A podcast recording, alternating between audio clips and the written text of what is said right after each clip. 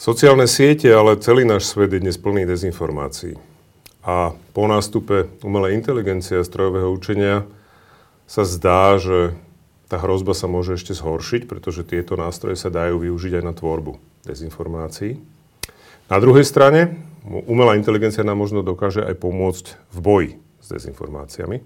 O tom, ako to vlastne je, ako vytvára a ako môže bojovať s dezinformáciami práve umelá inteligencia, sa so mnou prišiel porozprávať výskumník Kempelenovho inštitútu inteligentných technológií a finalista SN Science Award v kategórii Vynimočná osobnosť vedy do 35 rokov.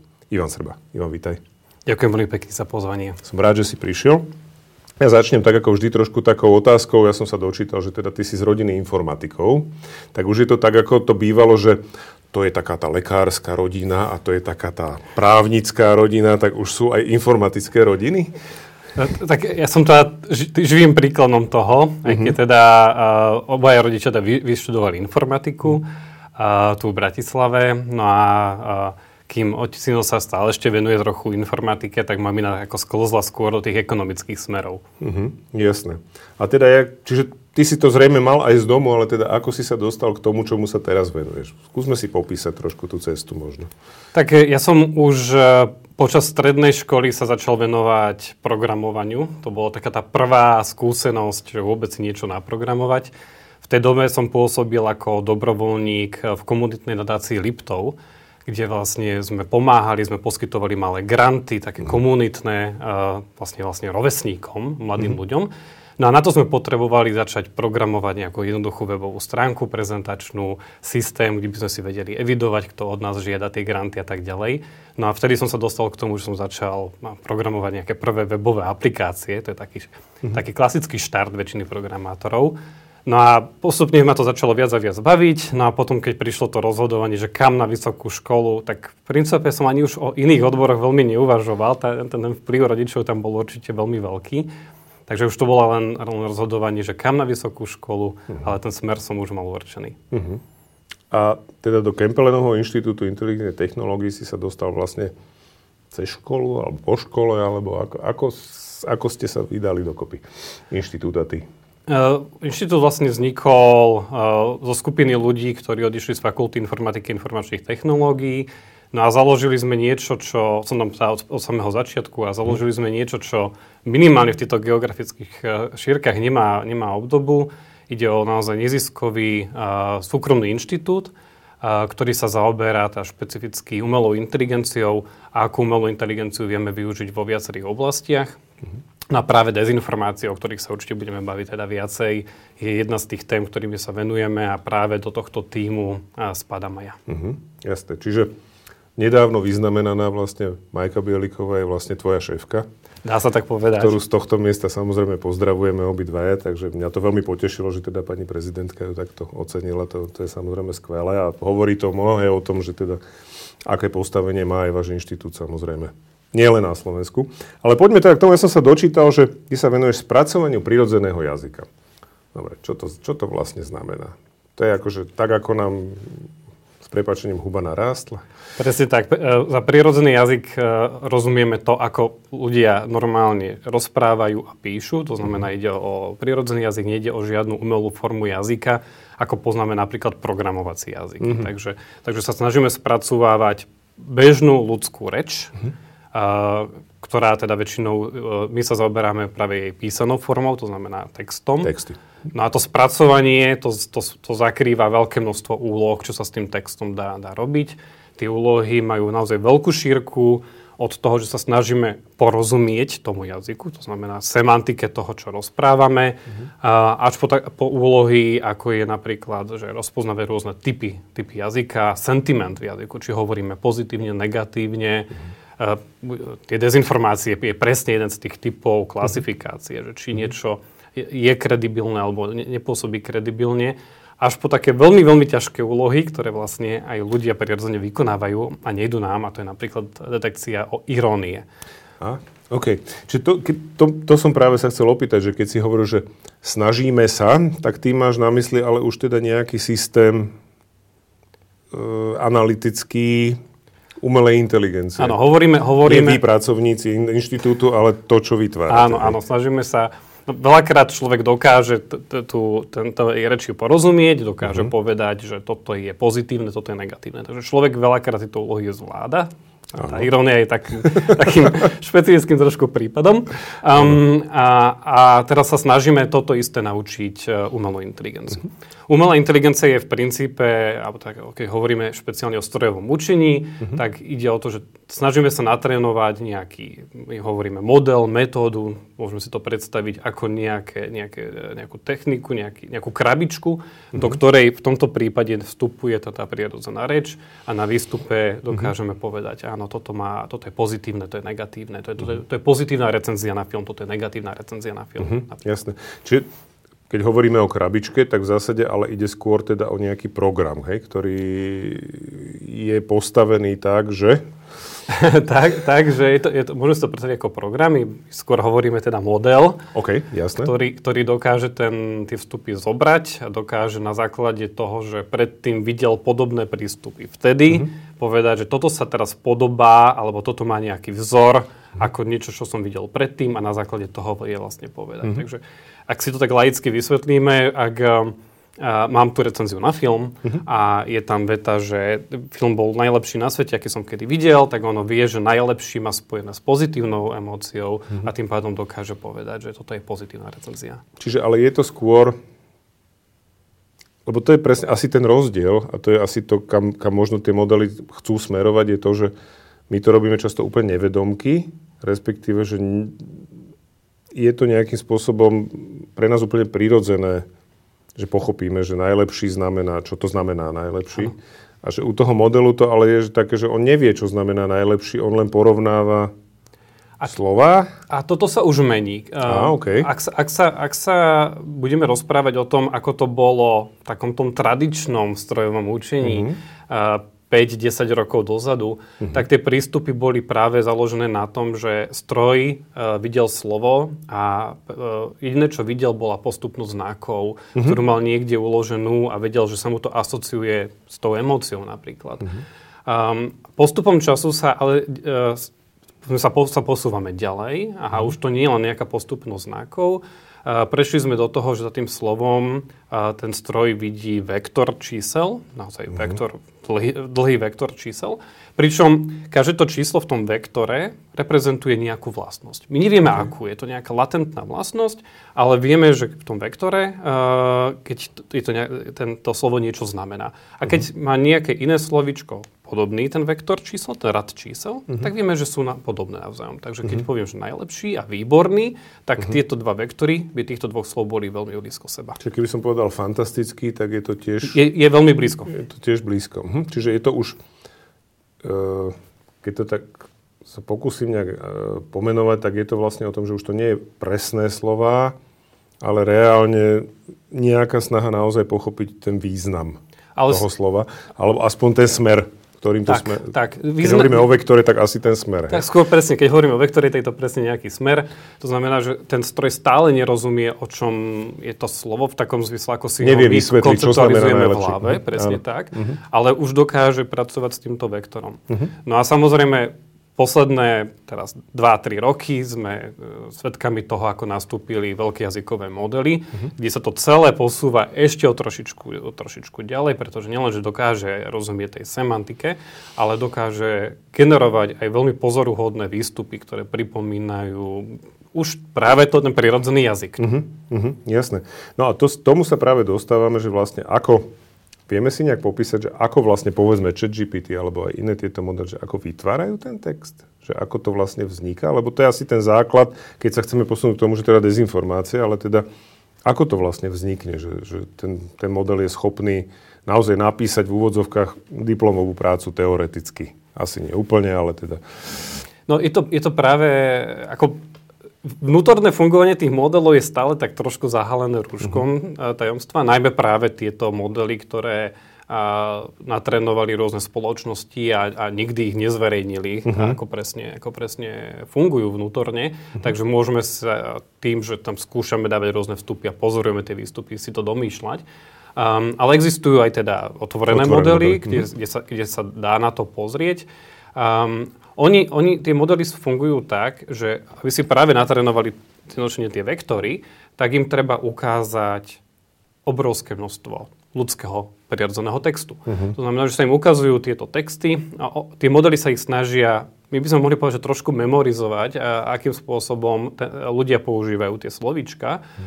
Um, a na základe toho potom uh, vedia vlastne porozumieť aj tomu dopytu, ktorý tomu modelu dávame a vlastne z tých vektorov dokážu generovať text. To znamená, že keď mám mám teraz nejakú vetu a poprosím ten model, aby pokračoval ďalej, tak on, si, on sa pozrie na tú, na tú vetu, zistí, že teraz je tu nejaká výzva, že vygeneruj mi nový, nový článok o nejakej udalosti a on pekne vie na základe toho, čo tam dostal, pokračovať ďalej a on mm-hmm. vlastne on štatisticky generuje, že Hm, človek, alebo na základe tých miliard textov, ktoré som videl, tak bežný človek by pokračoval takto. Uh-huh. Takže on vlastne generuje... Generuje, generuje niečo, čo sa podobá tomu, čo čítal predtým. Áno, áno. Môžeme povedať, že tie veľké jazykové modely sú tak trochu plagiatory. Uh-huh. Pretože vlastne oni, oni nedokážu vymyslieť e, nový text, uh-huh. oni vlastne len replikujú a šikovným spôsobom kombinujú obrovské množstvo zdrojov, takže nie je to, veľakrát to nie je dohľadateľné, odkiaľ to mm-hmm. zobral, ale skombinuje veľké množstvo tých existujúcich textov na to, aby to vyzeralo tak, ako to má. Mm-hmm. Čiže týmto spôsobom sa potom samozrejme dá vytvárať teda aj nejaká dezinformácia. Presne tak. Čiže keď ja mu zadám, že teraz napíše, ja neviem, že každý, kto dostal vakcínu do dvoch rokov umrie, klasický to prípad hoaxov, ktoré sa teda šíria, je, všetci už sme vlastne mŕtvi, čo sme očkovaní, tak ten, ten model je vlastne schopný uh, toto vytvoriť tak, tak istým spôsobom. Hej. Na toto sme, je to jedno vlastne. Hej. Na toto sme presne robili štúdiu, ktorá bola m, prvá na svete, teraz uh, práve prebieha osudzovacím uh, procesom a veríme, že nedlho bude aj prijatá na konferenciu kde sme si zobrali sadu známych dezinformačných narratívov. Toto COVID a, a vakcinácia boli jedny z tých narratívov, ktoré sa tam vyskytovali. A nespravili sme nič viacej, len sme poprosili rôzne jazykové modely, aby nám vygenerovali dezinformáciu, mm-hmm. aby pokračovali v tom narratíve. prosili sme ich, aby nám napísali nový nový článok, aspoň o dvoch odstavcoch. Mm-hmm. No a čo sme zistili, že veľakrát sa spomínajú tie jazykové modely, že majú tú schopnosť, ale nevideli sme akú. A nevideli sme, že či budú odmietať generovať tie dezinformácie. Aha. Tak, je, prvé zistenie bolo, že väčšina tých modelov s tým vôbec problém nemá. A veľmi ochotný to spraví. Nemá žiadnu morálku, lebo... Hej, áno. Uh, síce, síce sa tam snažia uh, majiteľia tých, tých modelov, keď sa bavíme o takých, ktoré, ktoré sú komerčné, alebo tí, ktorí mm-hmm. trénujú tie modely, naimplementovať rôzne ochranné techniky, tak aby ten model povedal, že uh, nebol som natrénovaný na to, aby som generoval dezinformáciu, nespravím to, alebo, mm-hmm. alebo jednoducho odmietol, alebo nevygeneroval nič. Napriek tomu sa deje to, že vo väčšine prípadov uh, tie modely boli to ochotné to vygenerovať. Mm-hmm. Uh, a druhé zistenie, ktoré je... Prepač, možno... len ťa preruším. E, bolo to tým, že bolo treba nejakým spôsobom modifikovať to zadanie tak, aby to nebolo úplne že, takže na prvú, alebo to bolo jedno, že ako, uh... ako sa to tomu modelu zadalo? Bolo to tak, že sme sa veľmi nemuseli trápiť s tým, ako to zadanie bolo. To je zaujímavé, že, že či to bolo len, že obísť nejaké ochrany, alebo v zásade sa ukázali, že... Nebolo, nebolo treba... Ako niekedy, niekedy, keď človek potrebuje z toho tú dezinformáciu z toho modelu dostať, tak e, on, on napíše, že ja nemôžem to generovať, ale potom stačí povedať, dobre, tak mi nasimuluj rozhovor medzi vaxerom a antivaxerom a ja si vyberiem tú, tú polovicu, polovicu a, a vtedy to spraví. Alebo mu poviem, no ale ja som režisér, ktorý pripravujem film a potrebujem to, alebo píšem knihu. A v takom okamihu on, on už potom... Padajú ochrany. Presne a... tak, a už to dokáže spraviť. Mm-hmm. Napriek tomu nebolo treba zachádzať až takto ďaleko. Mm-hmm. Išlo skôr o priamočiary dopyt. Mm-hmm. Vygenerujú mi dezinformáciu na túto tému. Okay. A druhé zistenie? Druhé zistenie, a, a to si myslím, že je ešte vážnejšie, um, dali sme mu generovať uh, tú dezinformáciu a ten model nielenže bol ochotný, on si teda veľmi rád aj povymýšľal argumenty na to, aby si tú dezinformáciu podporil. To Aha. znamená, že keď napríklad e, potreboval si zdôvodniť, že očkovanie spôsobuje autizmus, tak nemal problém si vymyslieť štúdiu, ktorá to dokazuje. Čiže až do tej miery, že úplne, že... Úplne vyhalucinoval, vyhalucinoval. Nie len tú štúdiu, ktorá teda reálne vznikla a teda bola úplne falošná, lebo to je druhá, to je áno, ten áno. základ, hej, kde to celé vzniklo, ale teda, že ešte aj nejaká iná, Bezpo- ktorá vôbec neexistuje. Vedel si to vyhalucinovať celé wow. a dokonca niektoré tie modely boli trénované napríklad pred vojnou na Ukrajine, to znamená, mm. o tejto mali takúto základnú e, informáciu, ako je anexia krivu.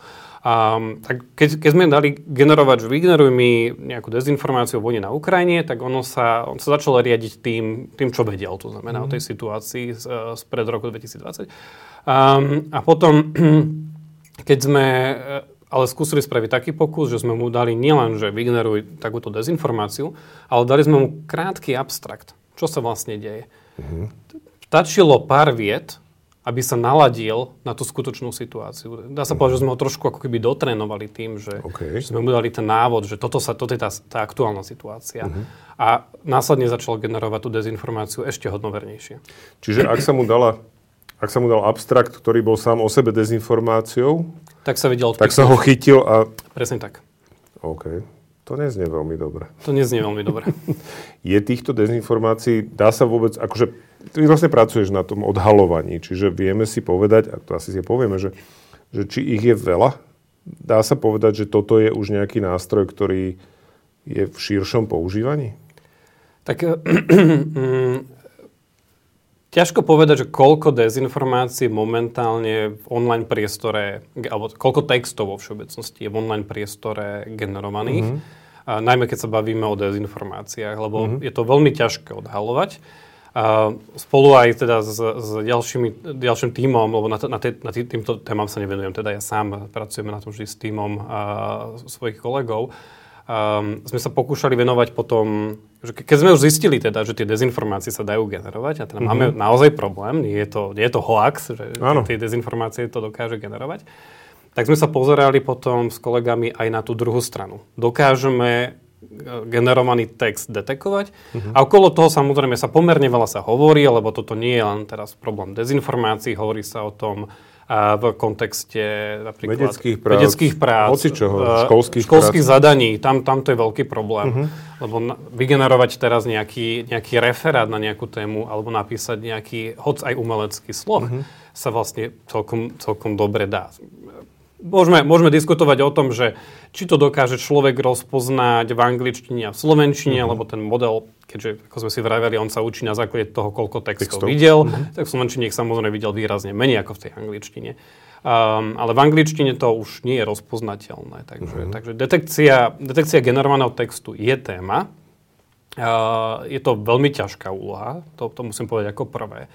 Ten dôvod je taký, že keď chceme detekovať, že či bol uh, generovaný obrázok alebo ešte video, tak sa to dá relatívne dobre rozpoznať, pretože nesedia tienie, uh-huh. pohyb nie je prirodzený na videu, alebo je to celé nejako také zvláštne, fyzika nesedí. Uh-huh. Ale pri texte máme len postupnosť znakov.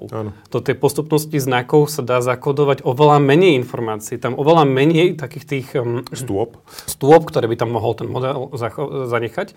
Takže dosť sa hovorí o tom, že by tie modely do toho textu nejakým spôsobom vkladali tzv. watermark, nejakú značku, uh-huh. ktorá, by, ktorá potom by sa dala nejakým spôsobom identifikovať.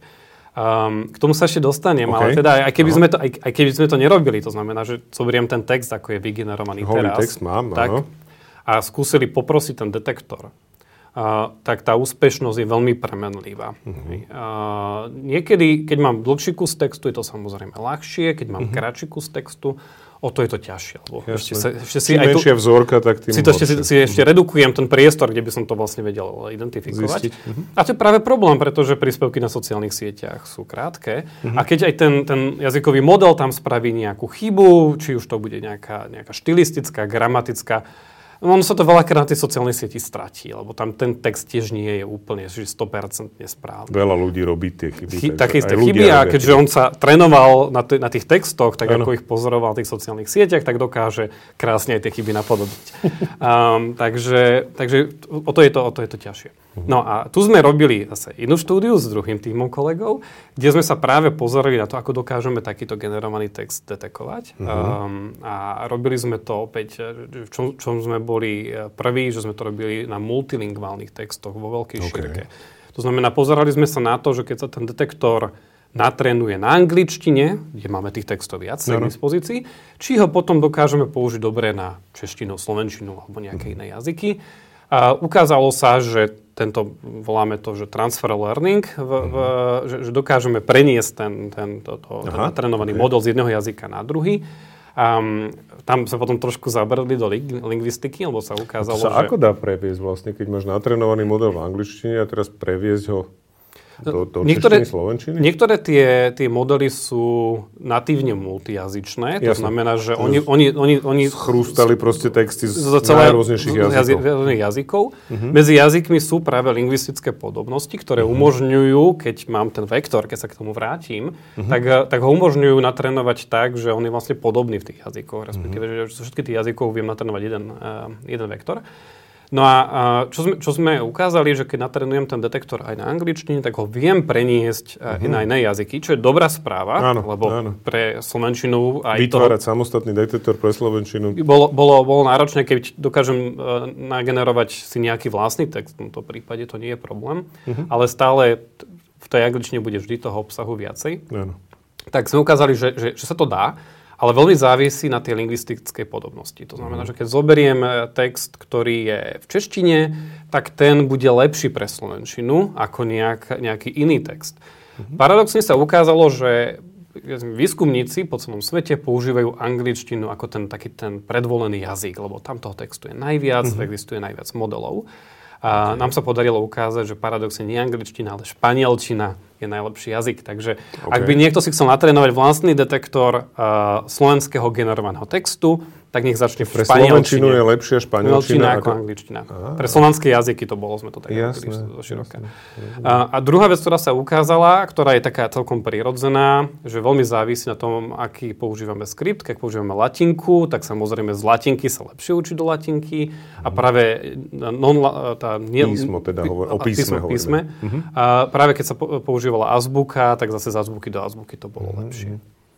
Dobre, čiže asi nerieši, neriešite veľmi texty, ktoré sú v úplne iných písmach, typicky, že čínske a japonské a tieto. Skú, skúšali sme tam aj takéto, lebo nás Lebo to to zaujímalo, že zaujímalo, ako, áno. ako sa to dá. Samozrejme, ten, ten prenos z jazyka do jazyka funguje aj tam Mm. do nejakej miery, lebo ten multijazyčný model si to vie celkom dobre pospájať.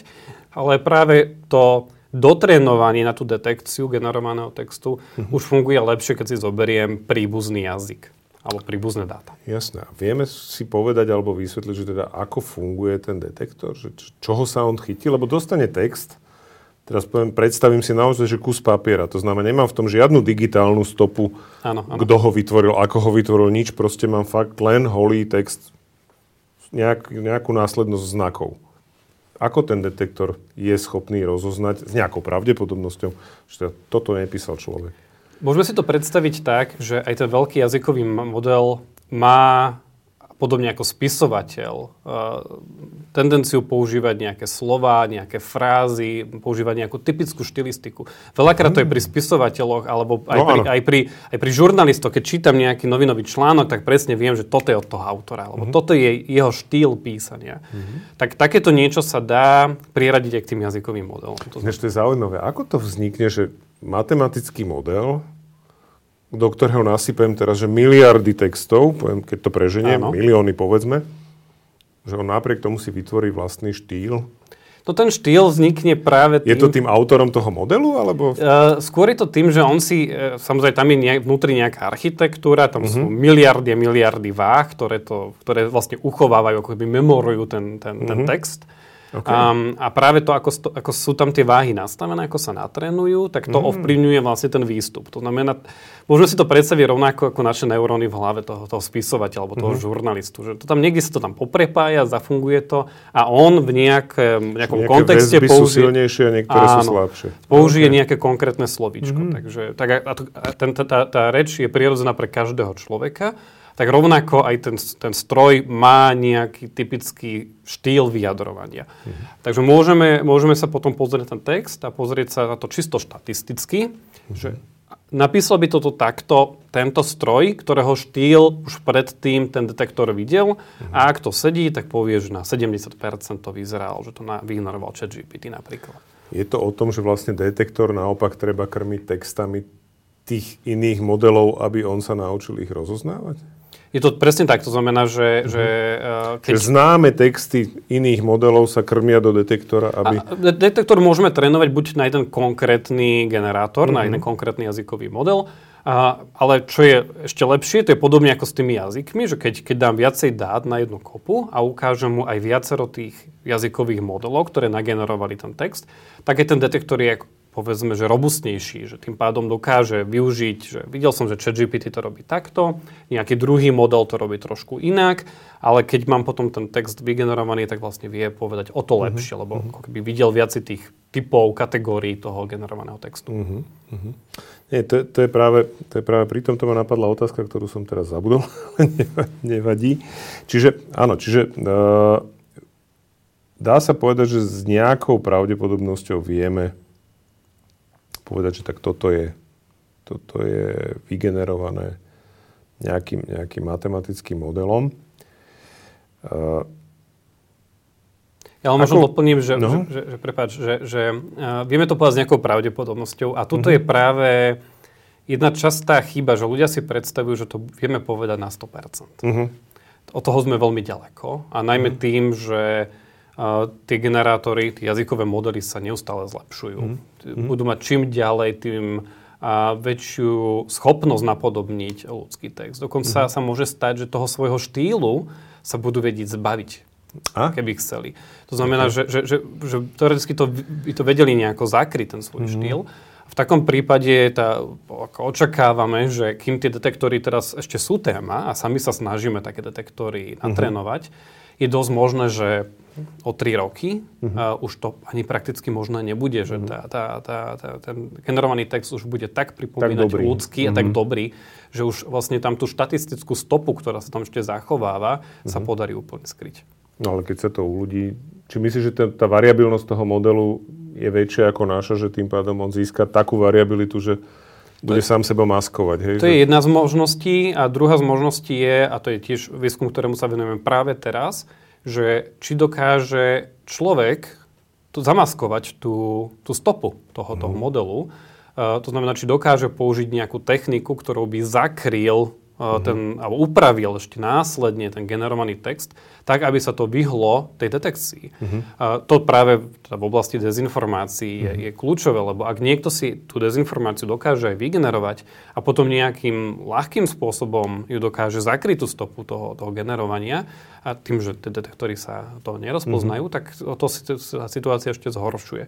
Jasne. A tam sme skúšali rôzne, rôzne techniky práve toho zakrývania tej stopy. Uh-huh a od toho, že sme to preložili do angličtiny a naspäť, naspäť uh-huh. a, alebo, alebo sa jednoducho použili a, tak, taký, taký jednoduchý trik a to je, že sa použijú písmenka z, iných, z inej abecedy, to znamená, že, sa, uh-huh. že niektoré latin, písmenka v latinke vyzerajú, vyzerajú ako in, niektoré, niektoré písmená z iných abecied, ah, takže okay. sa to len vymení. Pre človeka, vlastne to homoglyf, pre človeka to vyzerá v princípe identicky, ale pre ten stroj uh-huh. to dokáže zrazu pomýliť. Yeah. Samozrejme, takéto homoglyfy sa dajú detekovať inými In, technikami, stroj, pomerne ľahko, lebo vidím, že zrazu mám text, kde sa mi stredajú tri abecedy, tak to asi bude nejaké podozrivé. Ale práve to, keď to prekladám, uh-huh. alebo to parafrázujem, alebo jedna z možností je, že človek to sem tam ešte trošičku Trošku zreviduje, uh-huh. tak v takom prípade uh-huh. tá detekcia je o to náročnejšia. Hej. Uh, jedna vec, ktorú som sa tiež dočítal, že uh, pracuješ vlastne na systéme, ktorý by bol schopný učiť modely s menším počtom textov. Lebo to, čo zatiaľ hovoríme, je naozaj o tom, že obrovské množstvo textov sa nasype do, do nejakého modelu a on je potom schopný proste nejak fungovať. Áno, áno. To, o, čo, o čo ide konkrétnejšie? Toto je taký leitmotiv e, nielen môjho výskumu, uh-huh. ale výskumu celého nášho inštitútu, kde sa pozeráme na to, aby sme dokázali natrénovať fungujúce výkonné modely s menším množstvom dát. Tých motivácií je tam niekoľko, možno by som začal tým už som to spomínal, že pre Slovenčinu tých dát máme menej, mm. takže nikdy nebudeme vedieť natrénovať slovenský jazykový model, ako je možný pre angličtinu. Ale ak by sme našli také techniky toho trénovania, toho učenia toho modelu, ktoré by vyžadovali tých dát menej, tak zrazu sa vieme dotiahnuť na tú angličtinu. Mm. Dru- druhá motivácia je, že tie modely, keď, keď aj ich máme a bežia nám, sú to obrovské modely, ktoré vyžadujú mhm. veľké výpočtové kapacity. Mm-hmm. A nikdy nebude možné, aby, teraz nemyslím úplne, že, že bežný človek doma Ale už, už, len, už len taký výskumný inštitút ako my mal možnosť prevádzkovať tie modely, pretože na to treba veľmi výkonné servere. A preto sa to teraz momentálne, tie, trénovanie tých modelov a ich ten nasadenie sústredí v rukách veľkých technologických gigantov, ktoré majú tie hardverové, tie finančné prostriedky na to, aby to, aby to bežalo. Tam sa zastavím, lebo to je presne to, čo som sa tiež chcel opýtať, že asi to nikdy nebudem mať doma na, na PC, práve kvôli tomu. Hej. Čiže to sú fakt, že Bavíme sa o x desiatkách, stovkách, tisícoch serverov, kde to musí bežať ten Áno. jeden model. Závisí, závisí to od toho, aké veľkosti, modely, áno, tie jasné. veľkosti, lebo stále hovoríme o veľkých jazykových modeloch a teraz sa už sú diskusie, čo znamená veľký. Lebo uh-huh. to, mhm. čo bolo veľký pred dvoma rokmi, je už teraz malý. Vlastne. A, okay. takže, takže sa to samozrejme posúva. Tie naj, najväčší naozaj vyžadujú servere uh-huh. a veľké, veľké kapacity také tie menšie dokážu fungovať aj teoreticky naozaj, že, že na nejakom menšom vypoču... Ale určite to není notebook, ktorý mám na stole. Áno. Um, takže dokážu, dokážu bežať na nejakých menších strojoch, ale samozrejme s tou veľkosťou priamo úmerne narastá kapacita toho modelu, schopnosť uh-huh. generovať ten text. Uh-huh. Takže našou snahou je vlastne robiť takú tú demokratizáciu umelej inteligencie, aby uh-huh. k nej mali prístup všetci. Uh, aj tí, ktorí nemajú, nie, nie sú v tej technologickej peťke. Nie sú Google, hej. Nie sú Google. Um, takže, takže to je ďalšia vec. No a, a, a tretia motivácia, prečo byť schopný trénovať aj s menším množstvom dát je, že a, má to veľkú ekologickú stopu. Mm-hmm. Okolo chat GPT sa vedú rôzne diskusie, že mm-hmm. koľko vlastne CO2 vyprodukovalo trénovanie takýchto modelov. Tá mm-hmm. spotreba energie je obrovská a samozrejme prevádzkovať ten model následne tiež nie je ani lacná záležitosť, ani ekonomicky, ani mm. ekologicky. Mm-hmm. Takže ak by sme toto všetko dokázali natrénovať s menším množstvom dát, s menšími výpočtovými prostriedkami a dokázali to prevádzkovať s menšími výpočtovými prostriedkami, tak by to bolo z, z každej strany užitočná vec. Mm-hmm. Toľko motivácia. No a potom mm-hmm. samotné, samotné to riešenie je, je, je vlastne o tom, že chceme dosiahnuť a potom natrénovať tie modely tak, aby sme nemuseli ten model vlastne trénovať celý od začiatku. Uh-huh. A existujú rôzne techniky, nechcem veľmi zachádzať teraz do technologické podrobnosti, jasné. ale uh-huh. dá sa spraviť vlastne to, že, že keď, keď ho dotrenúvávam uh-huh. uh, na to, aby videl napríklad detekovať ten, ten generovaný text alebo ten, ten sentiment, tak ja ho nemusím vlastne dotrénovať celý. Celý tie miliardy váh sa nemusia dotrénovať, mm-hmm. ale ako prilepím k tomu nejakú, nejaké ďalšie váhy, nejakú mm-hmm. tenkú vrstvu tých váh, ktoré mm-hmm. sa dotrénujú a robia to, čo potrebujem, ale mm-hmm. ten zvyšok zostane, my to voláme, že zamrazený, zmrazený. Mm-hmm. Jasné. Uh, jedno, čo som si uvedomil, keď si hovoril o tej vojne na Ukrajine, že naozaj, že, že vlastne sú modely, ktoré možno nemajú že vlastne musia, musia mať neustály update, aby boli vôbec schopní, ak majú teda produkovať niečo, čo sa týka reálne fungovania spoločnosti, tak ak zamrzli v roku 2014, tak vlastne netušia, hej? Že vlastne netušia, ale práve preto chat GPT, napríklad ako taký ten uh-huh. model, ktorý určite prenikol najviac medzi verejnosť, uh, pravidelne dotrenúvajú. Uh-huh. To znamená, že tá jeho prvá verzia bola v nejakom okamihu sa dosypajú texty. Sa dosypajú tie texty, pribúdajú, pribúdajú uh-huh. nové. Mm-hmm. No a okolo toho vzniká aj veľmi zaujímavá polemika, že ako dlho to ešte dokážeme ako ľudstvo ťahať, pretože Uh, tie, ako, teraz sa dosypajú nové texty, ale nové texty nepribúdajú takým tempom, ako sa zbierali tých x rokov dozadu. Uh-huh. Takže otvorene sa hovorí o tom, že čoskoro budeme mať problém tieto veľké jazykové modely uh, dotrenovať, pretože sa už minie ľudský text. Uh-huh. Už Jasne. to jednoducho, všetky texty, ktoré sa dali, dali získať, sa už tým modelom ukážu. Áno. A očakáva sa, že tak ako teraz tá krivka veľmi vybehla, za pár rokov sme sa posunuli ohľadom veľkosti tých modelov, schopnosti tých modelov, mm. milovými krokmi, sa to v nejakom okamihu trošku spomalí, pretože už, už ľudský text, ako ho generujeme, tak ako aj teraz sa rozprávame, mm. už nebude pribúdať takým tempom, aby to tie modely... To stíhalo do, to, dotrénovať. Dotrénovať tie modely. A to ma priamo vedie k tej otázke, ktorú som už spomínal, než sme začali Niekde som zachytil správu a teraz neviem, či to je zatiaľ len teda, však to, tomu si povieme, že teda problém je reálne v tom, že si hovorí, že ľudský text, že ten je potrebný na to trénovanie teda týchto modelov, že vlastne keď sa to od toho modelu, keď sa ten model kontaminuje textom, ktorý je vlastne generovaný ním alebo inými modelmi, že vlastne jeho, že kvalita tých jeho textov začína klesať. Že pomerne výrazne. Tak ako to je? Je to tak? Ako zatiaľ, zatiaľ ešte nie sme v takej situácii, aby keď sa pozrieme na online priestor, na tie miliardy a miliardy dokumentov, uh, ten generovaný text v tom, v tom priestore začal prevažovať. To, to naozaj nehrozí zatiaľ, lebo uh, tá technológia je tu s nami relatívne krátko, ale táto obava bude naozaj na stole Uvidíme ako, ako skoro, ale je veľká pravdepodobnosť, že keď sa pozrieme na novinový článok o dva roky, tak to bude tak 50 na 50. Či bol generovaný a možno upravený nejakým žurnalistom, alebo bol napísaný od začiatku žurnalistom. Už to, už to, bude, už to bude tak pol na pol. A potom uvidíme, že ako sa vlastne zmení tá, mm-hmm. to fungovanie tých modelov. Kľudne sa môže stať to, že kým teraz to vidí naozaj iba ľudské texty, lebo iné neboli, ano. tak tie, tie nagenerované začnú, povedzme, že kontaminovať ten model. Ono to v princípe nemusí byť problém, pretože on ten model vidí, že toto je nejaký ďalší text, ak bol nagenerovaný správne, splňa štilistické, semantické vplyvy, tak všetky tie charakteristiky, aké chceme, tak ten model sa vlastne dotrénuje. Mhm. Sám na sebe pravdepodobne mu to ani veľmi neublíži, ani mu to veľmi nepomôže, lebo je to vlastne to, čo už, už v sebe ako keby má. Už to raz ano. vyprodukoval. Ano. To je tak, ako keď si človek prečíta text trikrát po sebe. Už mu to nejakú ďalšiu informáciu v princípe nepridá. Uh-huh. Um, čo sa ale môže stať, že ten, ten generovaný text nebude splňať očakávania, ako rozprávajú ľudia, nebude sematicky korektný, nebude tam dobrá uh-huh. syntax a tak ďalej.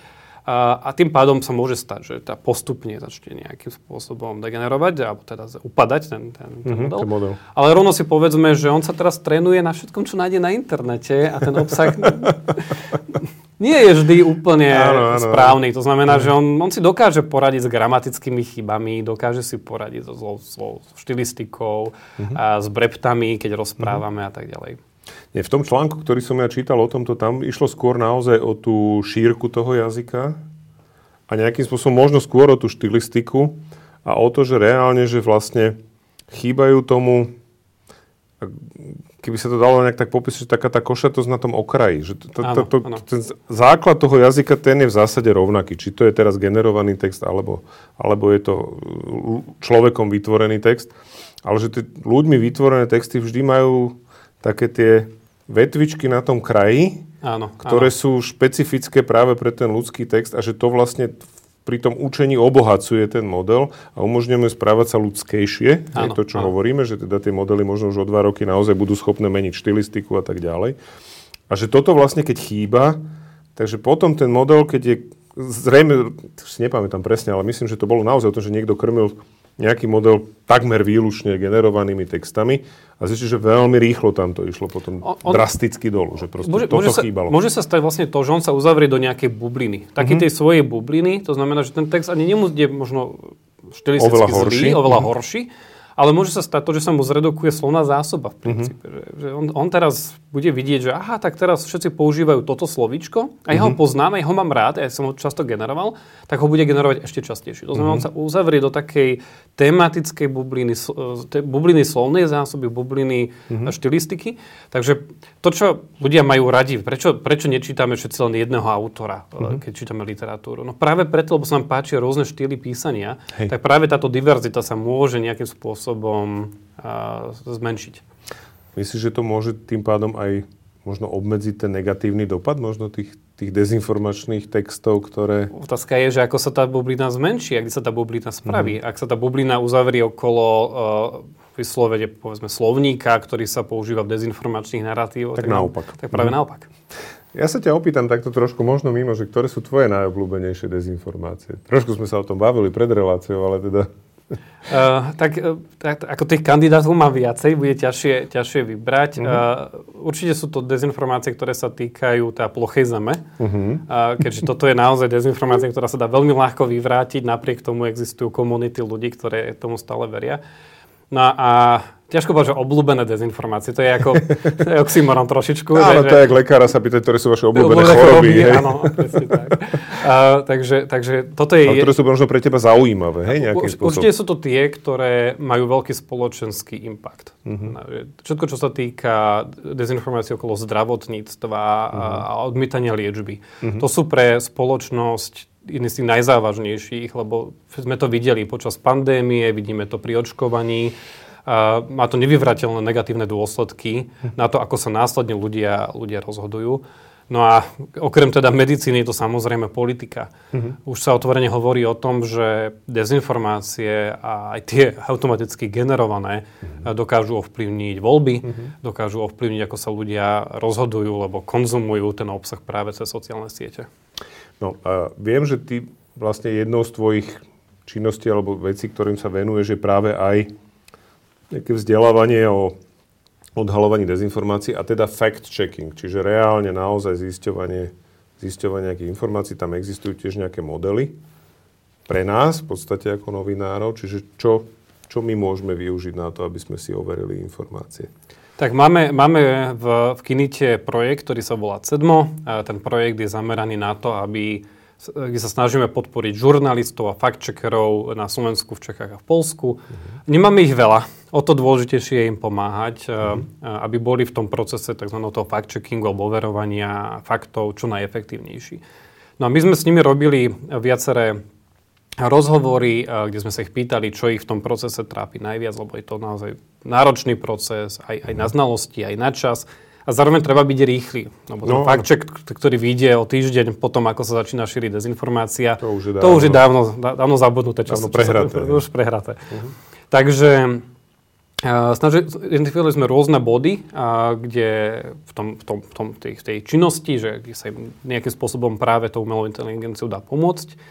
No a keďže tá multilingvalita, to už tak asi aj vyplýva trošku i tá naša téma. No, Áno, my, sme, my v tej Slovenčine sa musíme na tú multilingvalitu pozerať.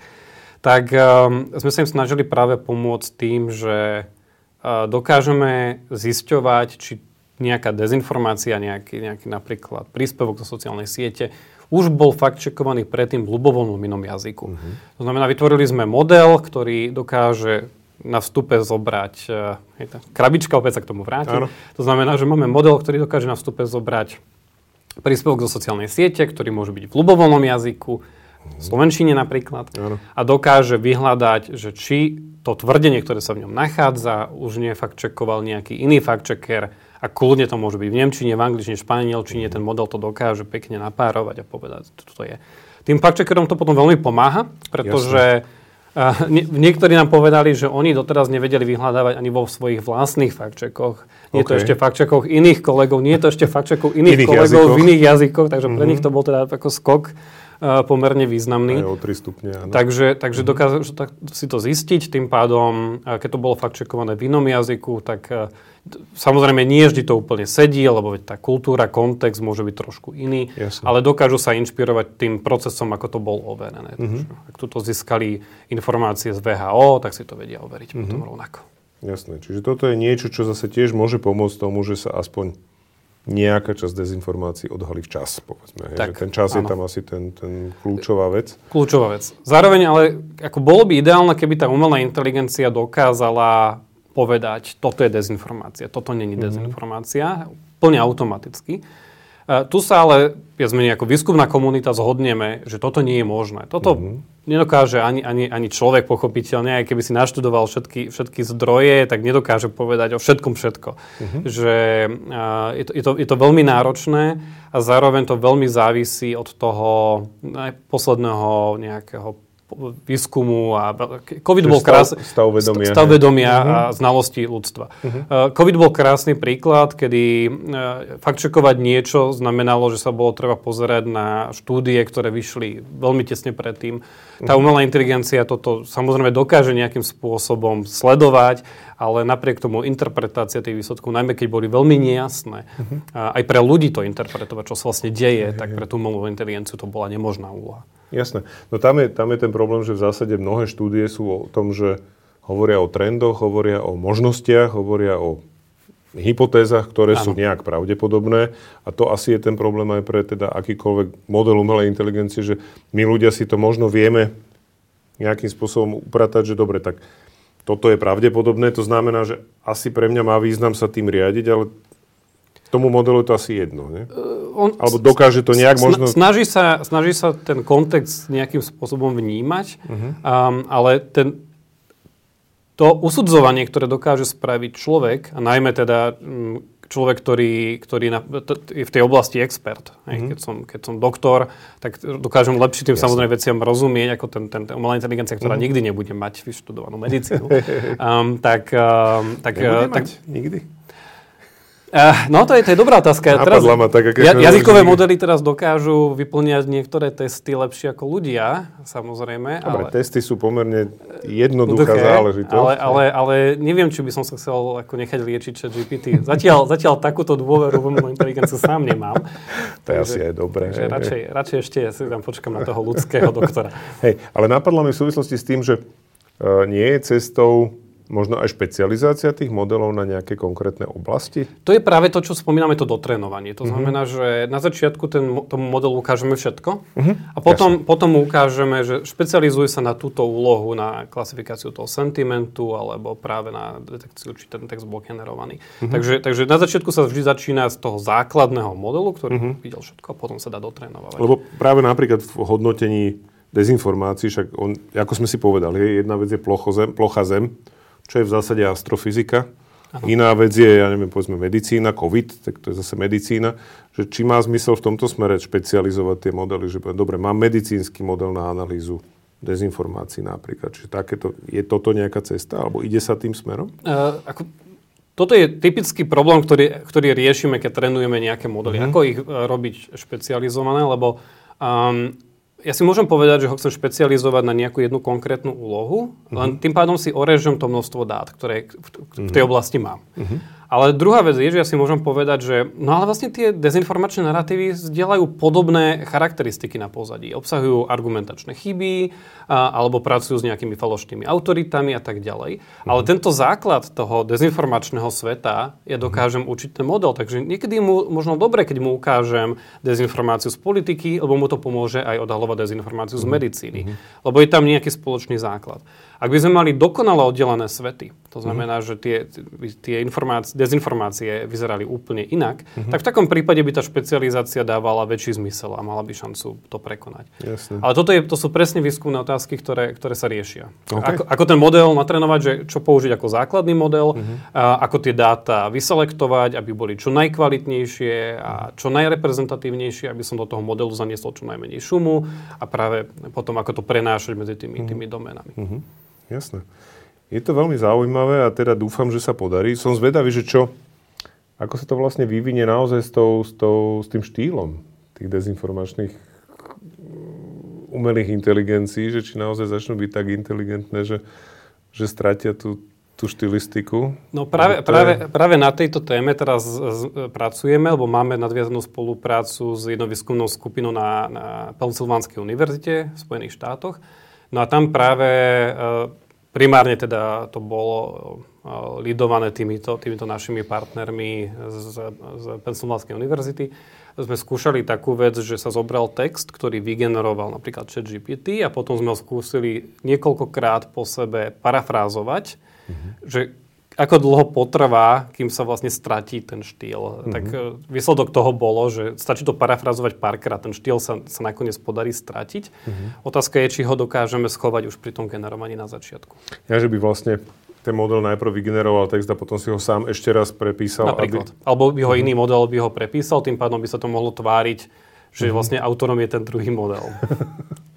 OK, no dostávame sa, dostávame sa pomerne hlboko, tak môžeme len držať palce, aby sa vám to darilo, lebo tých informácií je skutočne, dezinformácií je strašne veľa a ten boj je s nimi, je s nimi náročný.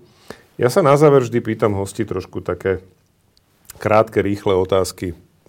V zásade, v zásade možno trošku osobnejšie, tak začnem a dovolím si teda aj teba sa takto opýtať. Treba povedať, že to je model, ktorý vymyslel Ellen Olda, známy herec a teda momentálne podcaster a, a komunikátor a človek, ktorý sa venuje komunikácii nielen nie len teda v herectvu, ale teda aj vo vede a, a v práve a v medicíne a tak ďalej.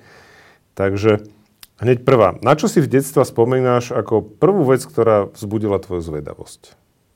Spomenieš si na niečo? Hm. A, až do detstva teda, hej? No. Takto. mm. Ťaž, ťažko povedať, že čo bolo také, také prvé. Potom, potom ako z, ne, z neskorších časov, teda no, to bolo skôr cestovanie. Že, mm-hmm. ja, ja veľmi rád cestujem a spoznávanie ako nových krajín a, a tak to je, to je akože niečo, čo ma naozaj fascinuje a veľ, veľmi rád naozaj cestujem. Okay. Um, ale z takého úplného útleho detstva asi, asi ani neviem. Že, mm-hmm. že, uh, jedna vec možno predsa len, um, a, viem, že to je také klišé, ale tá, tá informatika, tie počítače, mm-hmm. to, to, to, to bolo... To nie je klišé, prečo? Ke, keď, si, keď si spomínam, že sme mali 386 počítač a, mm-hmm. a človek to tam akože v tom, tom dosovskom rozhraní vlastne začal, začal mm-hmm. akože ovládal to, ako naozaj ako relatívne malé dieťa, práve tak. Ako, Áno. ako dieťa informatické no. rodiny, tak ako som mal k tomu pomerne rýchlo prístup. Áno. A teda ten zvučavý zvuk uh, dial-upu, ktorý, ktorý by sa vytáčal, no. to ako človek chápal, že, a tak nechápal to vtedy tak, že, že toto je teraz niečo, čo nás bude o pár rokov obklopovať a že budeme mm-hmm. to mať všade. Ale predsa len to bolo, to bolo také, že naozaj, no. to, to, to, človek nezabudne na ten Vidíš, dial-up. tak je to niečo, áno, ináč dial-up, to, to je dodnes, to je, to je úplne ikonický zvuk, sa dá povedať. Áno. To je ikonický zvuk. To, určitá generácia ešte ja, stále vie, to zareaguje na to. Vie, ale, ale, ale, niektor, ale už tá, tá mladšia generácia to teraz už asi nedá. Ja som, ja som vlastne tá, tá, taká tá hraničná. Si ten prelom niekde, ano, hej, že ešte, ešte, to, ešte, ešte si to zažil ako dieťa. Hej, ano, no, my sme na tom fungovali na začiatku, hej, keď začínal internet. Hej. Koľko učiteľov z tvojej mladosti považuješ za skvelých? Takých, ktorí ťa naozaj inšpirovali? Skúsme ich nejak možno spočítať, možno spomenúť. No určite uh, sú to viacerí učitelia z gymnázia, kde som študoval, uh, lebo tam, či už to boli, bola pani učiteľka na, na Slovenčine, kde, kde sme prvýkrát robili tú stredoškolskú odbornú činnosť. Uh-huh. To bolo presne také, že človek si tam vlastne vyskúšal niečo aj naformulovať, také trošku odbornejšie a tak. Um, ale tak celkovo, tá, tá stredná škola naozaj formuje veľmi človeka. Mm-hmm. Učiteľ informatiky, to ani, ani, ani, ani nehovorím samozrejme, a to, to človeka nakopne. No a potom uh, na vysokej škole to bolo naozaj veľké množstvo, množstvo učiteľov. A pani profesorku Bielikovú sme spomenuli, tak ešte môžeme raz hovoriť. Áno. Vďaka nej som sa vlastne dostal na celú túto dráhu, dráhu výskumníka.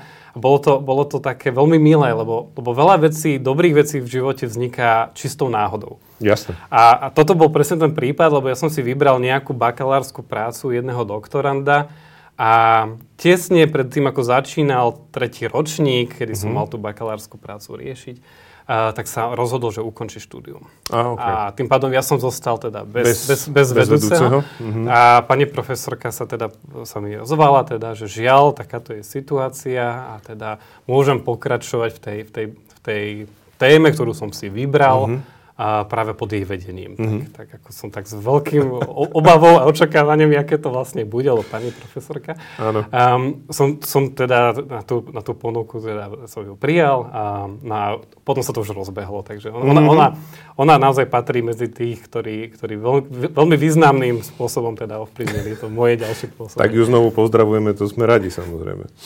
A ktorá kniha ti zmenila život? Nájdeš takú? Môžem menej vážne? Úplne hociaka. Šlabikár. Prečo nie? Um, človek, keď dokáže čítať, tak zrazu sa otvárajú nové obzory. Ako pozorovaním, počúvaním vnímame veľké množstvo informácií.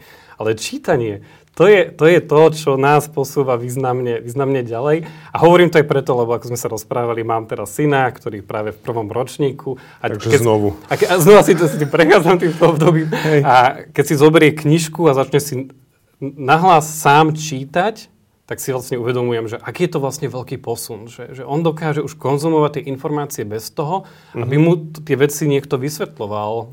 Musel čítať, musel, musel čítať hovoriť. A tak ďalej. Áno, to, je, to je naozaj veľký, veľký posun v tom, že sa človek naučí čítať.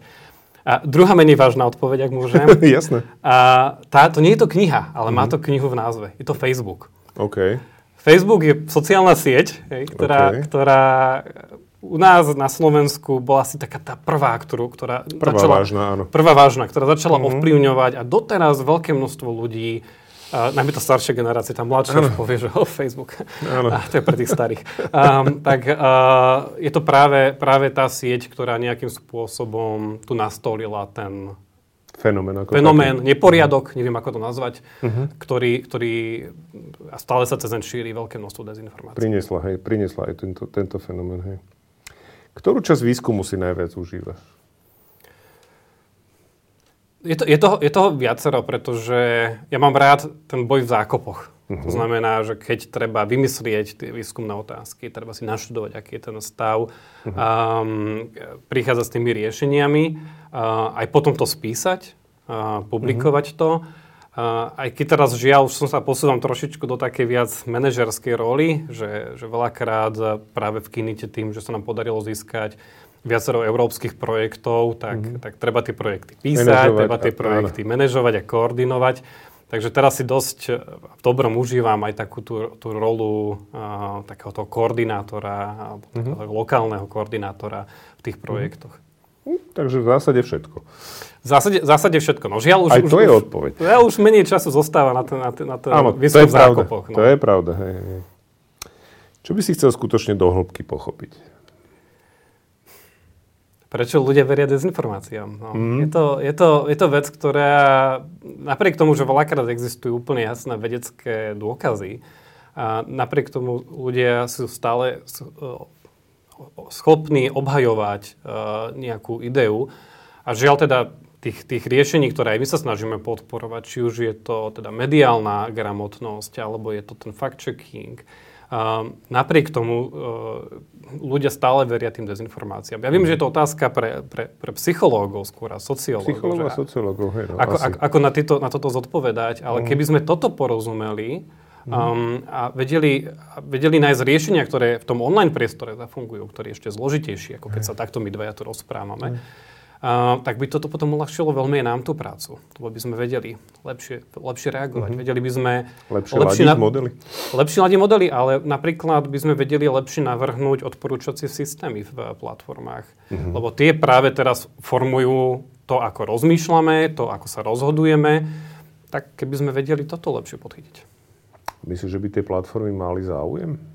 Lebo ja mám pocit, že oni sú postavené trošku na inom princípe, že im ide skôr o zásah a schopnosť zobrazovať reklamu a, a proste skôr ten engagement je pre ne to najdôležitejšie, lebo na tom dokážu najviac predať. No, je, je to presne tak, je to, je to vlastne téma, ktorú sme sa ešte nedotkli, a, že sme sa venovali, teraz máme trošku prestávku od tej témy a to je auditovanie algoritmov sociálnych sietí, mm-hmm. a, kde sa vlastne sme sa pozerali na to, ako sa ten odporúčací systém, my sme konkrétne si zobrali YouTube, ako, ako dokáže a, reagovať na správanie človeka uh-huh. a ako mu odporúča informácie alebo dezinformácie. No a je to presne tak, ako vravíš. To znamená, že keď, keď ten systém, odporúčač, videl, že tohto človeka začali zaujímať dezinformácie. Si stačí, že si pozrel jedno video a potom si pozrel ešte druhé a tretie. A už ho to zavrelo do tej bubliny a mm-hmm. už mu to začalo odporúčať viacej viacej tých dezinformácií, lebo vedelo, že to zafunguje. Mm-hmm. No ale toto je presne, presne opak toho, čo chceme my ako teda ľudstvo, mm-hmm. ale samozrejme ten, ten prevádzkovateľ tej sociálnej siete tam potrebuje toho človeka udržať čo najdlhšie, lebo každá minúta jeho pozornosti to je, to je ďalší reklama. dolár navyše. Áno, to znamená, áno. Že, mm-hmm. že áno, sú tam tie požiadavky trošku v rozpore, ale zároveň tie sociálne siete si uvedomujú takú tú spoločenskú zodpovednosť, teda aspoň sa nádiame, že to tak by Dúfajme. malo byť. Mm-hmm. Um, a tým pádom sa snažia to nejakým spôsobom vybalansovať, ale mhm. teda je to dosť nerovný boj voči tým, tým dolárom, ktoré mm. vyplývajú z každej tej minúty. To verím. Ako niekomu vysvetlíš, že narába s nesprávnymi faktami? To je presne nadvezujúca otázka. um, tu, tu, tu exist... Aký je tvoj spôsob? Tak, áno, áno. To, to, je, že existujú rôzne, rôzne, rôzne spôsoby, ako povedať to niekomu na rovinu, že ja teda, ale ako m- moja skúsenosť je, že niekomu povedať, že, že ty si úplne mimo realitu, alebo že ty tomu ako nerozumieš vôbec to nie je dobré, pretože to sa vlastne rovno, ten druhý človek, s ktorým sa rozprávame, sa dostávame do takého protipólu, do, mm. úplne do opozície a začneme voči sebe bojovať. A to práve nie je dobré. Mm. Lepšie je sa spýtať, že odkiaľ tú informáciu čerpáš, prečo tomu veríš, vieš mi to nejako vysvetliť? Mm. Ja by som to otočil. Skús mm. mi to ty vysvetliť, že mm. prečo tomu veríš. A, a potom hla, skúsiť hľadať v tom, nelogickom uvažovaní tie, tie štrbiny, ktoré tam sú uh-huh. a takto sa na to celé pozrieť. Uh-huh. Čiže skôr cez otázky a cez...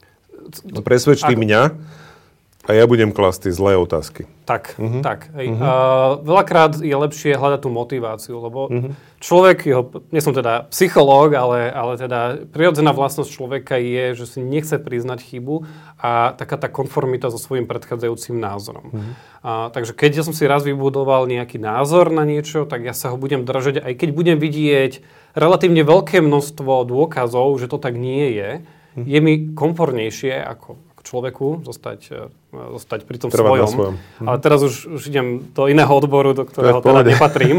takže ospravedlňujem sa všetkým psychologom, teda, že to, to som teraz asi úplne zle povedal. Nie, nie, to je úplne v pohode. Ja práve nadviažem možno na to len krátkou poznámku, že naozaj tá skvelá a veľmi deprimujúca kniha, že ako rozprávať s plochozemcami, hovorí presne o tom, to je jeden z tých, jeden z tých dôvodov, alebo jeden z tých, jedna z tých príčin je tam presne o tom, že tí ľudia majú pocit, že oni vlastne odhalili tú skutočnú pravdu že oni vedia viac ako my všetci, že my sme tie ovce, nie oni, že my sme tí vlastne, kto, kto tomu nerozumejú a že oni vlastne odhalili to, či to je sprísahanie, či to ano, je tá reálna ano. pravda. A toto je také, to je potom ťažko asi tých ľudí presvedčiť, že nie, nie, nie, že moment, že, že lebo, Nie ste vy tí osvietení, ale že teda je to... Lebo tam presne pracujeme potom s argumentmi, ktoré oni a priori neuznávajú. Uh-huh. To znamená, že tam veľmi, je to veľmi, veľmi ťažké. Uh-huh. No ale toto má prapočiatky samozrejme vo vzdelávaní, ale to už by sme sa. To už sme aj, veľmi ďaleko. To sme už, áno, no. Takže posledná otázka vlastne je, že čo treba podľa teba urobiť, aby sa na Slovensku viac ľudí nadchlo pre vedu? Je to predovšetkým o vede rozprávať. Mm-hmm. Takže všetky formáty, ktoré popularizujú vedy, vedú od, od noci výskumníka, takéto, takéto formáty, uh, treba ich podporovať, treba ich rozširovať a treba ľuďom najmä o tej vede rozprávať takouto zrozumiteľnou rečou, neviem, či sa to nedarí veľmi, a, ale zrozumiteľnou, zrozumiteľnou rečou, tak aby nemali z toho strach, Umelá inteligencia je krásny príklad. Uh-huh. Keď sa povie človeku umelá inteligencia, tak väčšina si predstaví toho Terminátora, ktorý, ktorý ovládne túto zem a povie, že si Skynet, spoločné. Áno. Napriek tomu vlastne umelú inteligenciu používame roky, ani si toho nie sme mhm. vedomi. Každý, kto má e-mail a má tam spam filter, to je umelá inteligencia. Každý, kto si otvorí mobil a rozpráva sa tam s nejakým hlasovým asistentom, to je plné umelé inteligencie. Uh-huh. Fotografujeme teraz. Už pomaly nie je fotoaparát nový, ktorý by nemal umelú inteligenciu, ktorá nám vylepšuje fotografie, aby boli krásne, krásne uh-huh. farebné a tak ďalej. Ano. Takže my tú umelú inteligenciu máme, Len o nej nevieme. Niekedy to možno aj dobre, že, že nevieme, že ju tam máme, um, ale, ale treba vedieť o tom, že toto je ono. Ty, a teraz, keď sa budeš zaujímať o tú vedu, dokážeš prispieť do toho, aby ten spam filter fungoval lepšie, aby, aby si si mohol písať chat GBT lepšie, alebo teda, aby tie fotografie boli krajšie. A keď človek vidí aj to praktické použitie potom, že to nie je len kopa teórie mm-hmm. a, a, a nejaké naozaj, modely, modely a matematika. A tak, matematika. matematika. Takže, ale že to má aj takéto priame mm. naozaj nádherné dôsledky, ktoré tam potom vznikajú, tak o to, o to je to lepšie. No a uh, k, ve, k vedeniu k vede, tak ako to bolo aj v tom mojom prípade už od tej strednej školy a potom aj na tej vysokej škole, treba naozaj veľmi silných, silné osobnosti, ktoré si tých mladých ľudí podchytia a budú ich naozaj viesť k tomu, aby, aby, aby sa začali zaujímať o, o, o, o kritické myslenie, o, o nové veci, o skúmanie, o kreativitu. Mm-hmm. To je dôležité. Ivan Srba, ďakujem, že si prišiel. Ja ešte raz ďakujem veľmi pekne za pozvanie.